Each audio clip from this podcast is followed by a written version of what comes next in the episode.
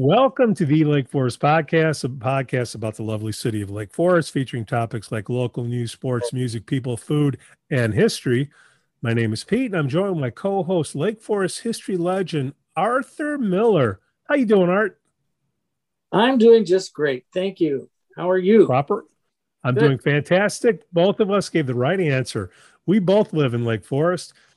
Now, before we start our class, we have a sponsor for the show, Dakota Insurance Group. They've got your back. Why? Because that's what friends are for. Dakota Insurance handles all your residential and commercial insurance needs. Get a quote now at dakotainsurancegroup.com. Ask for SCOO. Ask them for a Cubs bat. They're big Cubs sponsors. Okay, one of the goals of the podcast is for listeners to learn just a little bit more about Lake Forest. Well, who better to teach us about Lake Forest history than Lake Forest history legend Art Miller? Okay, everyone, take your seats, fold your hands on top of the desk. Our class is about to begin. Hey, Art, nice article in Lake Forest and Bluff, huh? What happened? You holding out on us? What was that article about, 20 years? Yeah, 20 years. John Canaster started Lake Forest and Bluff periodical for the two towns in 2001. And so they wanted to do a 20th anniversary history issue. They're celebrating their anniversary, and they wanted an article for me about the history. So what I did was I went through, but I mostly talked about sort of physical changes and things like that. And what I wanted to do today was to complement that, if I could, mention more the kinds of people who were involved, some of the people who made things. I mean, there are different theories of history, that there's just movements that make things happen, but then that there are also theory is that there's people like Winston Churchill or Franklin Roosevelt or, you know, whoever that actually make things happen for the good. And so that's what I'm going to try to talk about today. What's first on your list, Art? So I'm going to go through about five categories, and those include government, commercial, people who've made commercial contributions, then the organizations, the various organizations of all types, then the estate restoration, which was a major thing that really happened in the started from the late 90s particularly, but bloomed in the, especially up until 2008, and then came roaring back recently too. And then fifth, the private education, some of the things that have happened in private education that are pretty impressive for the period. So I'll try to show a range of different people, men, women. I actually have one African-American who made a big difference, and people of different ages. Some of them died, and it was the period that accumulated their sort of, it was a place to sum up what their accomplishments were. Other people didn't die, they maybe moved on, and some of them are still here working and tilling in the vineyard. So let's go. I'll start out with government, with one of the most important mayors of maybe the last... since World War II, I would say, Frank Farwell. Frank Farwell died in 2011.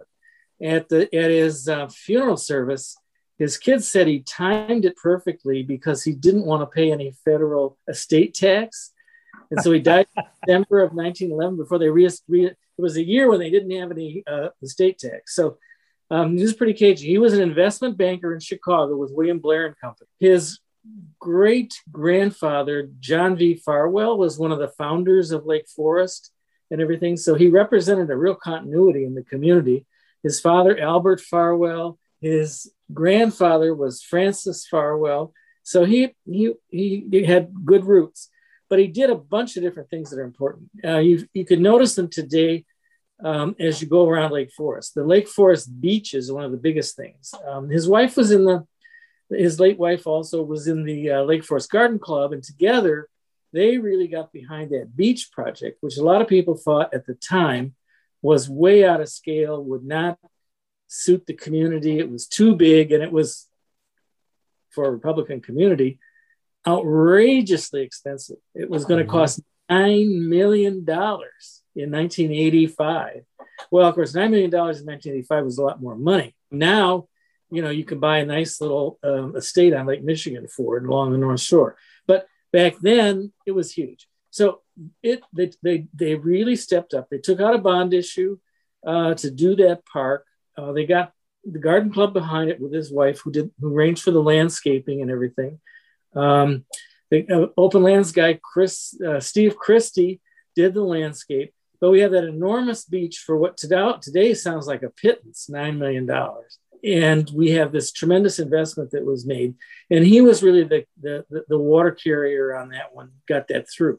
He was on the city council when there was a problem with disaffected youth, and helped form the Croya organization that keeps kids busy and happy. He moved the rec department in the 80s out of part of Market Square and the old fire station, which was later the Market House, and built a new building for them that's out there. It's 40 years old now, but it's been a tremendous addition to the community.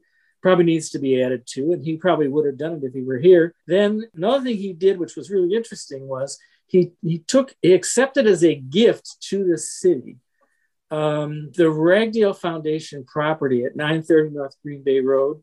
The granddaughter of Howard Van Doren Shaw, who designed Market Square, had taken over his house from her mother and wanted to start an artist community in 1976. She did, but her problem was she had about 5 or 7 acres that she had to pay property tax on, and it was just not really working out. She couldn't get it off the rolls as a not-for-profit organization. It was definitely not for profit, I can tell you, because I was on the board. No profit being made over there. So she got the city, she gave the property to the city. The city in turn gave her back a 25-year lease. And that got her off of the tax rolls, or got her off of the property tax rolls, so that she could manage with the investments that she had from her folks and with other contributions, keeping that thing going. It expanded. Well, then the city redid it. She had retained ownership of a little parking lot, and she managed to turn that into the city. It was worth $1 million by 2000, so she gave it up to them. Anyway, she founded that and was fabulous. It's now the oldest Midwestern artist community. Lots of major writers and artists have come out of there. So that was important. Gale Hodges was another city person.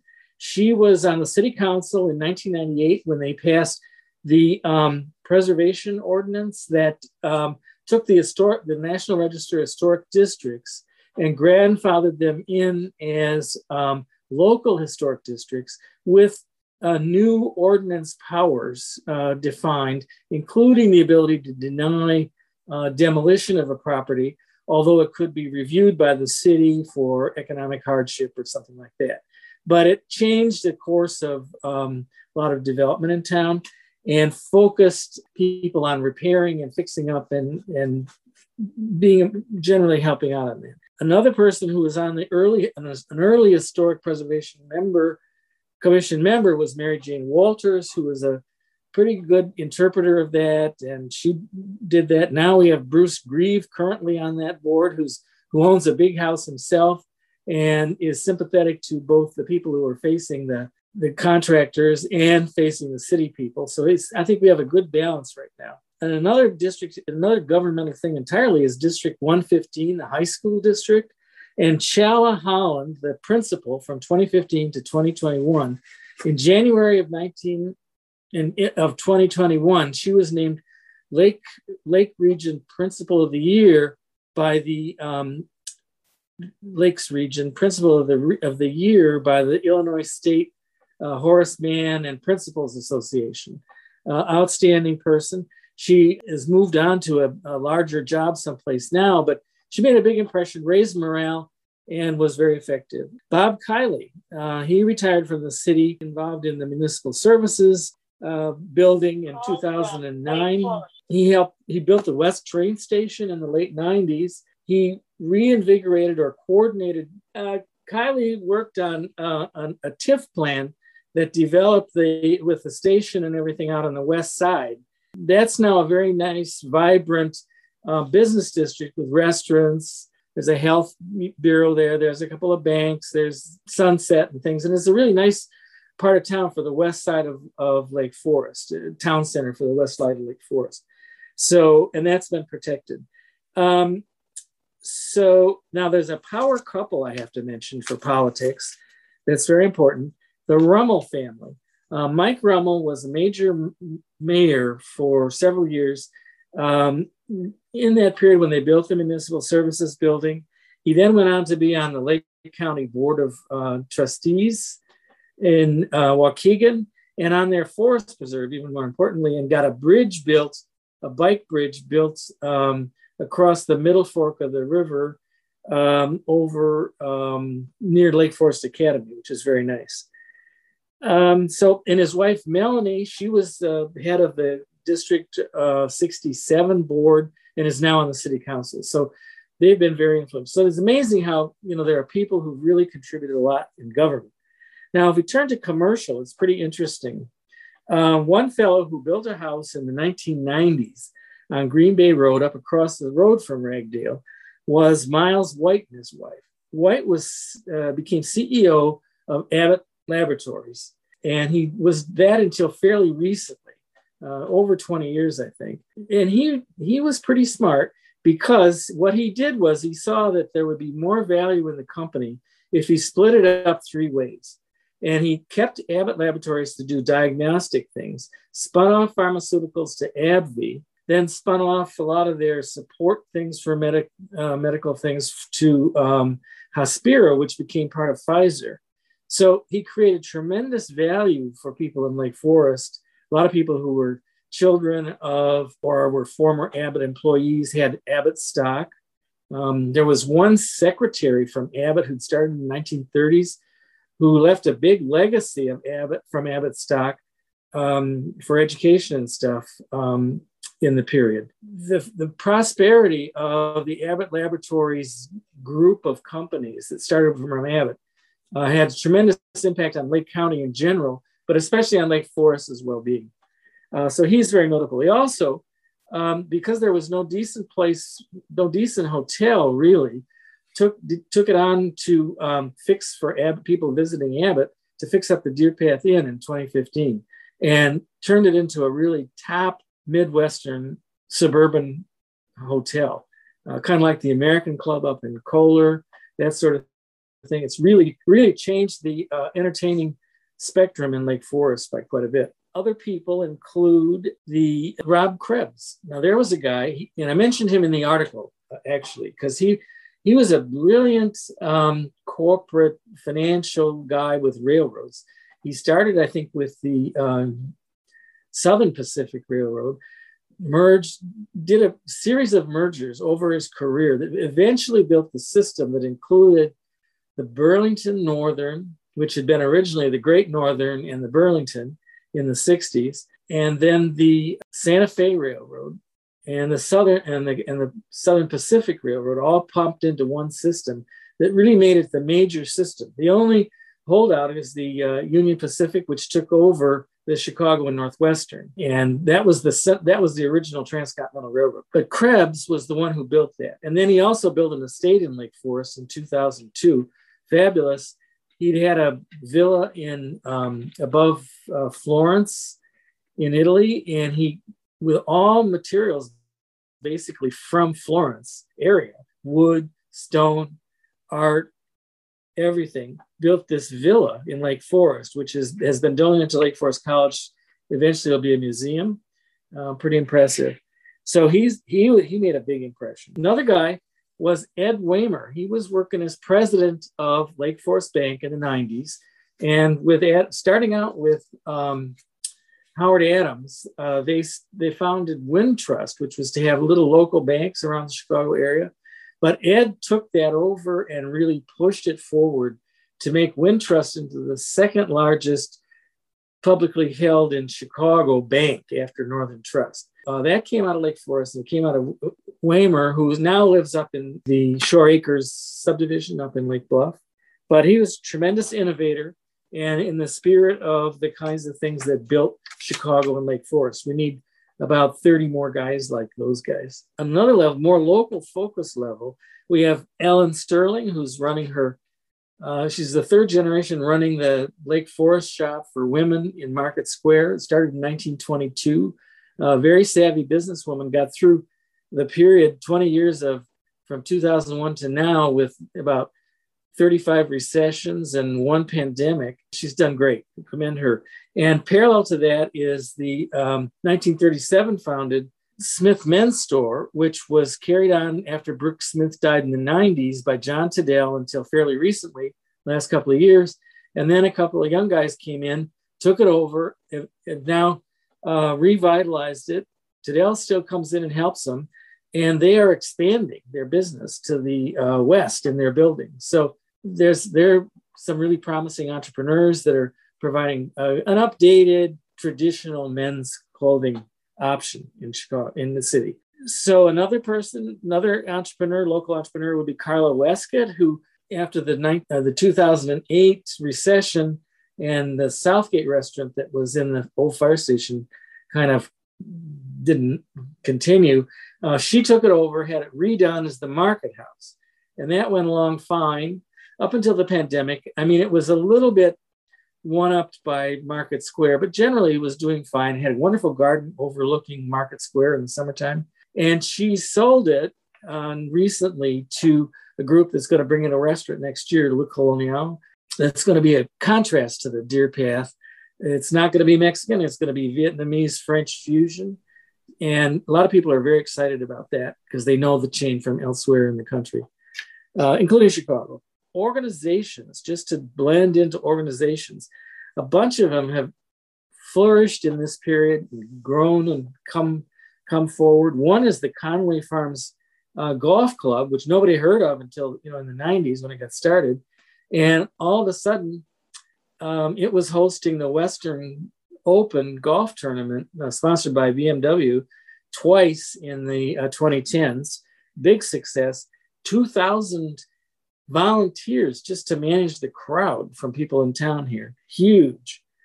Now, the History Center of Lake Forest, Lake Bluff was evicted by the city from its kind of not too good building behind the library, north of the library, and purchased property on the corner of Washington Road and Deer Path, just a block away, that had formerly been the Christian Science Church. They've done a lot of work on restoring it, rearranging it for their purposes. And they were able to negotiate this financially because of the late Leslie Chapman, who'd been Lake Forest College's vice president for finance, but she helped them wiggle around their finances and assets so that they could take over that property and then raise money to put it to use. So there's another case where a person, maybe not an historian person, but somebody who really cared about the community, stepped up and helped them get something done just with their skills.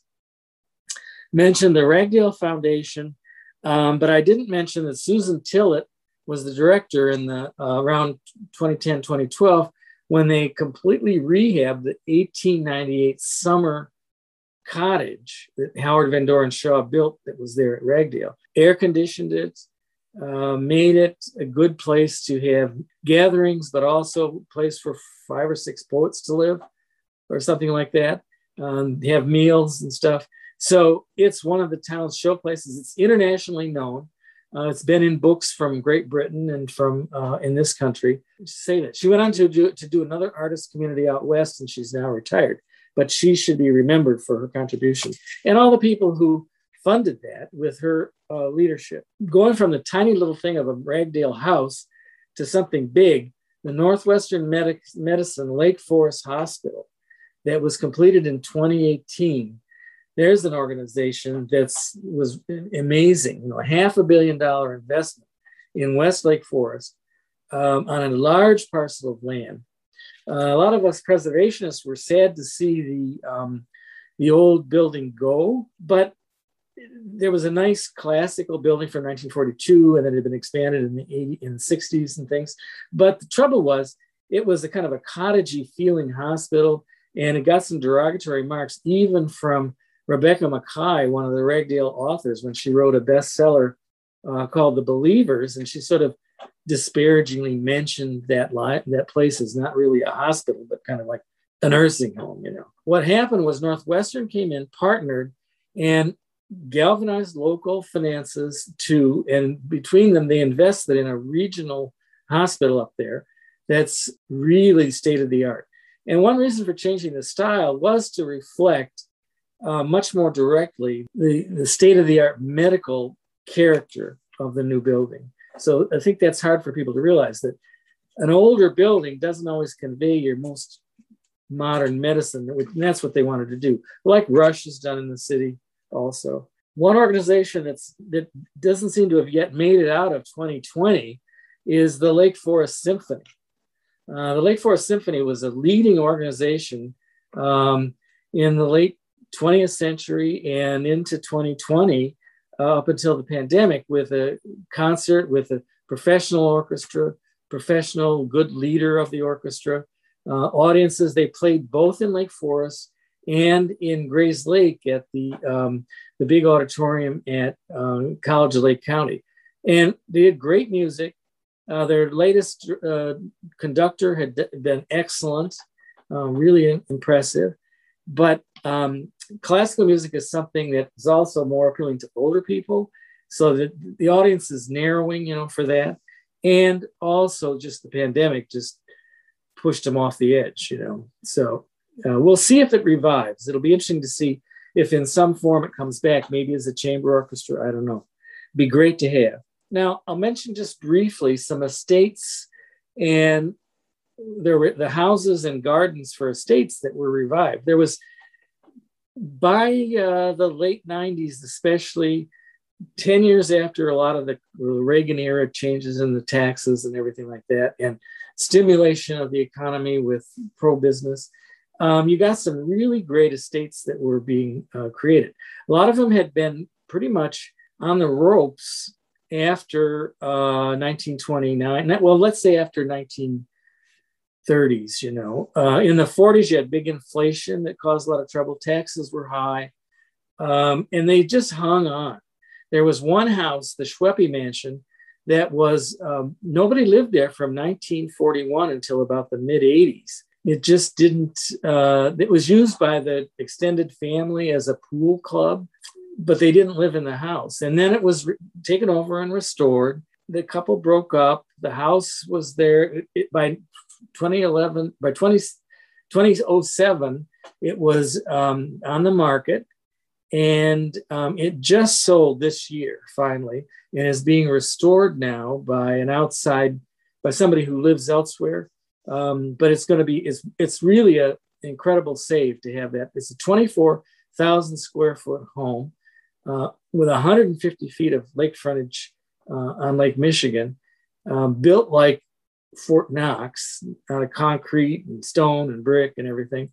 So it's wonderful to see it being saved. There were earlier savings in that same kind of a way, where it was the house had one foot in the grave, the other foot in the banana peel. One was in the late 80s when Jake and Posey Craybill bought a Benjamin Marshall house on Rosemary Road, fixed it up. She was a great gardener. So they fixed up the house. Then they had a fire. Then they fixed up the house again and expanded it.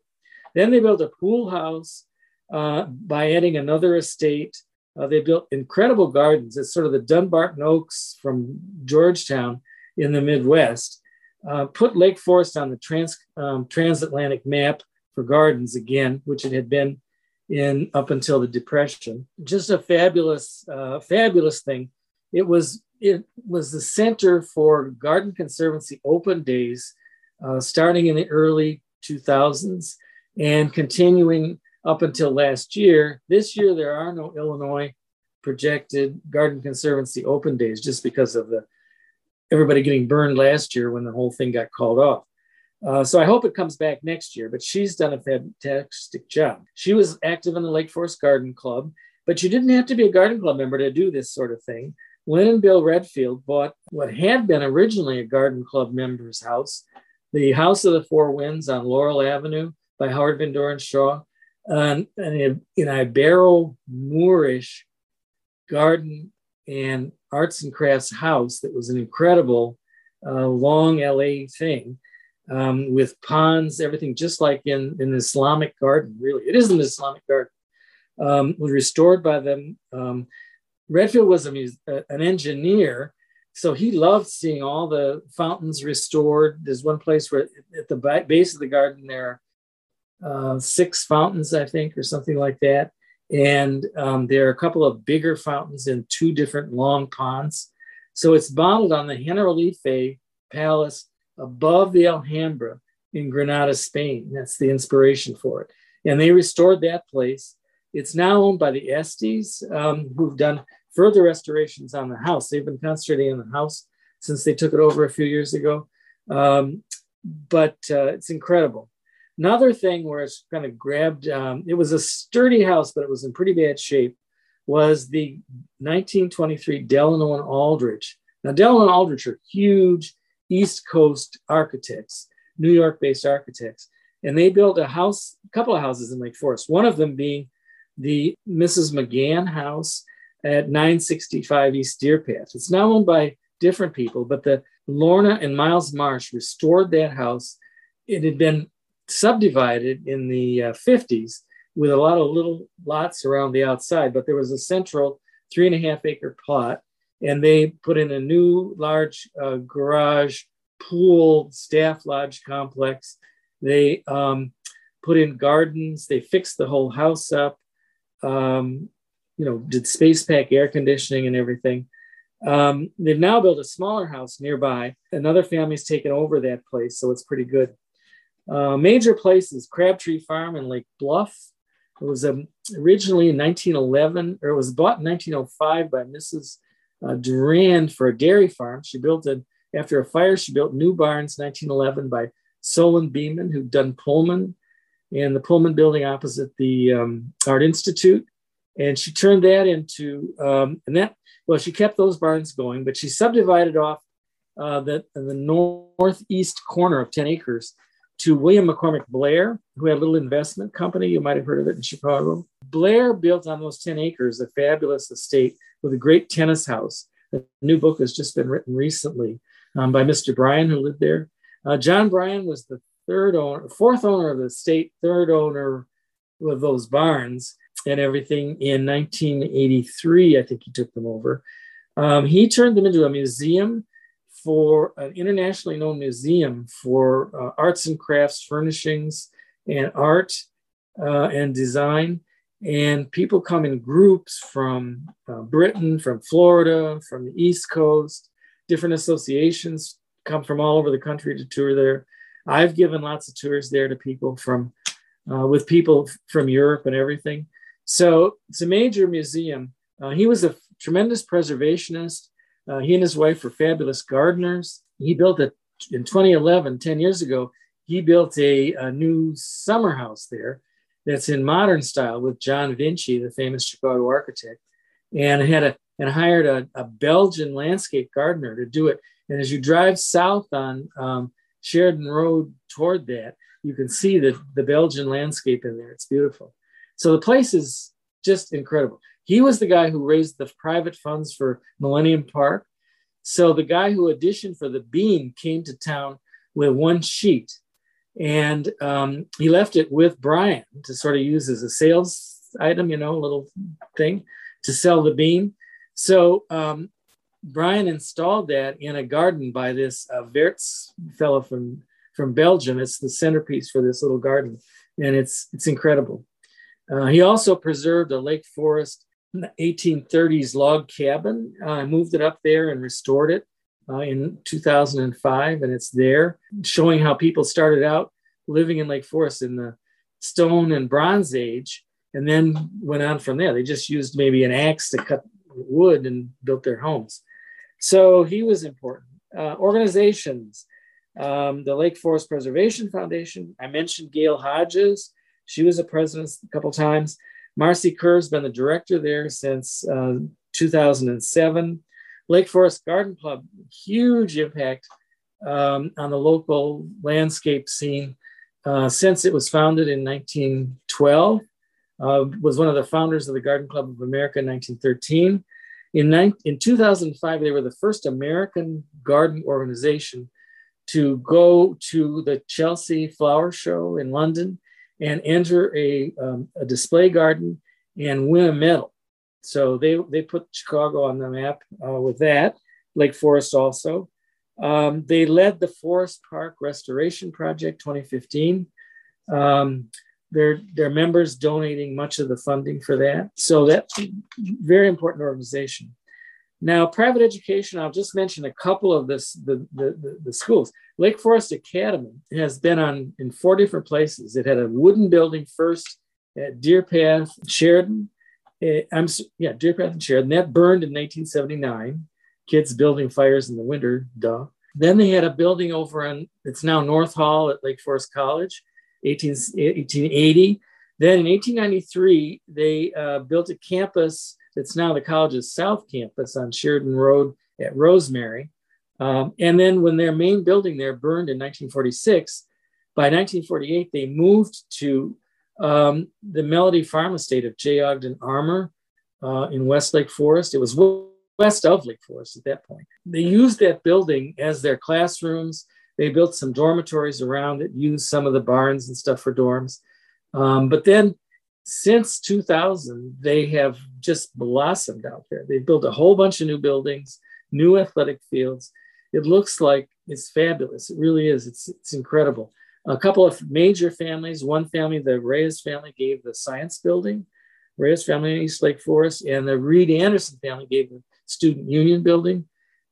It's on a scale of a small college, as is the tuition, I might add.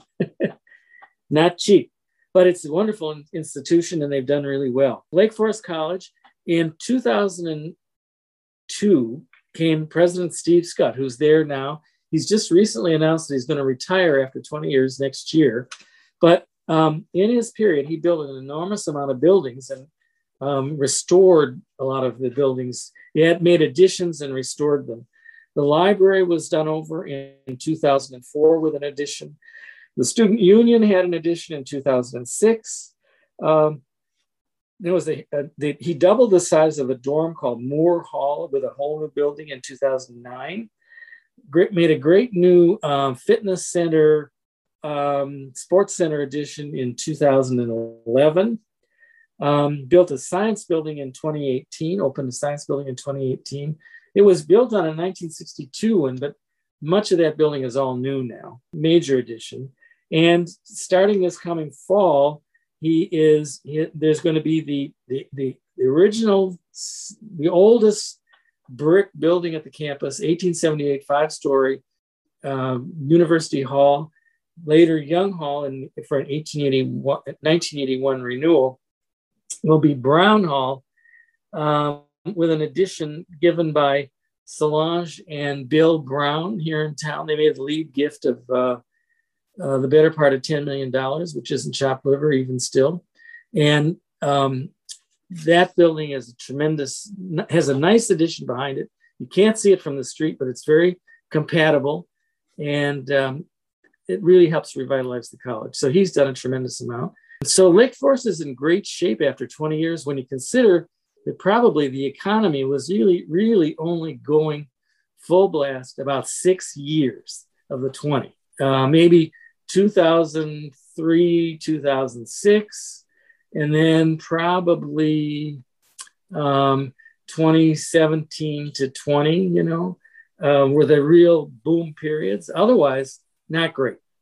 And so these are people who in spite of all that, they made stone soup, they got people to join them and do things, say, please put something into my soup, a carrot or a tomato or something. And all they'd put in was a stone, but they got other people to help do stuff.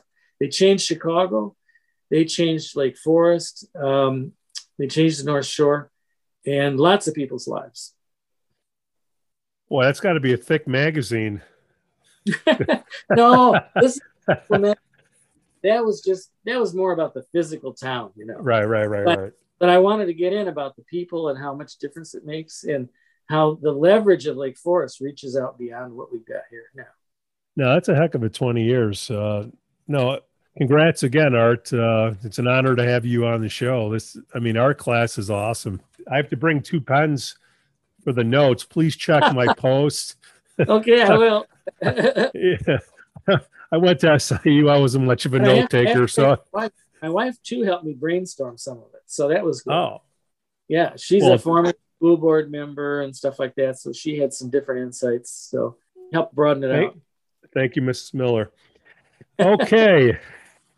And thank you for listening to the Lake Forest Podcast Art Class Edition. Please give us 5 stars on Apple Podcasts and smash that like button on Facebook, Instagram, and follow us on Twitter. Let us know what you'd like to hear about in the upcoming shows. Again, I'm Pete, and can be reached at pete@lakeforestpodcast.com. The link will be in the podcast notes below. On behalf of my co-host, Arthur Miller, we thank you for listening. Our class is over. Ring the bell. Cue the band.